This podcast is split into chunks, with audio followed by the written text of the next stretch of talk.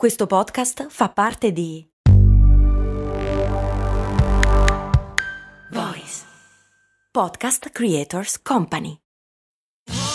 Sotto costo 1 euro. Fino all'11 maggio il frigorifero combinato Samsung con AI Energy Mode per risparmiare energia è tuo a 599 euro perché 1 euro batte forte sempre. Il patron Nicolas mi chiede perché quando qualcuno ti dice in bocca al lupo si risponde crepi.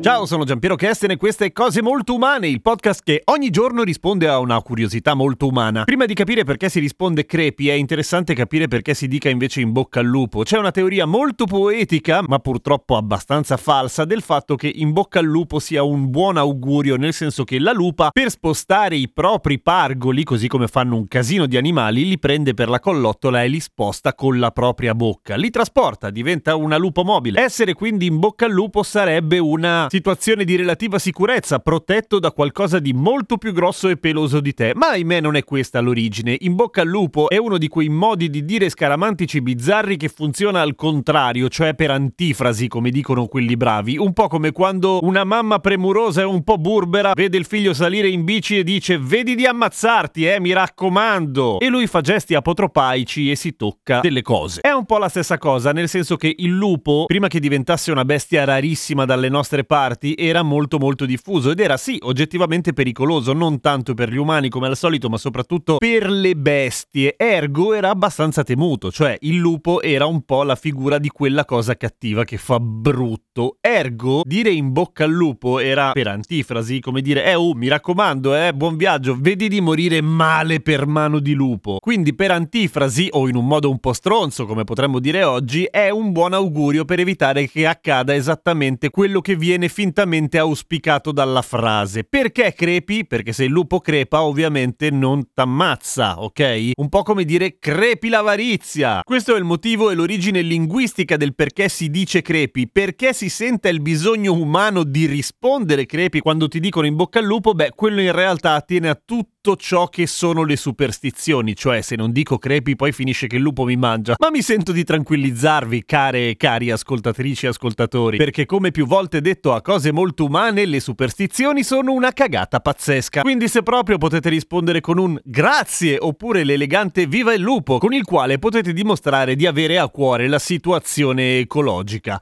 A domani con cose molto umane!